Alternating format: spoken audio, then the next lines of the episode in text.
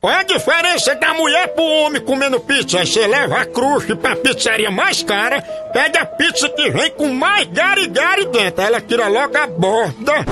Aí fica menor a pizza. Ela vai afastando aqui o orégano, afasta também o manjericão, não gosta da soja, da tomate. Passa um lençozinho pra enxugar, pra tirar esse molho que ela não gosta. É como se uma partezinha do meio. Pronto, minha filha já tá cheia, quero mais não. Aí veja aí como é o homem, ó. Já o homem vai pra pizzaria mais barata, pega a bicha, bota as flores dentro pra dar o tempero, dobra com um copo de vidro e tudo e bota pra dentro. Por pouco ele não traça o garçom também. Pense.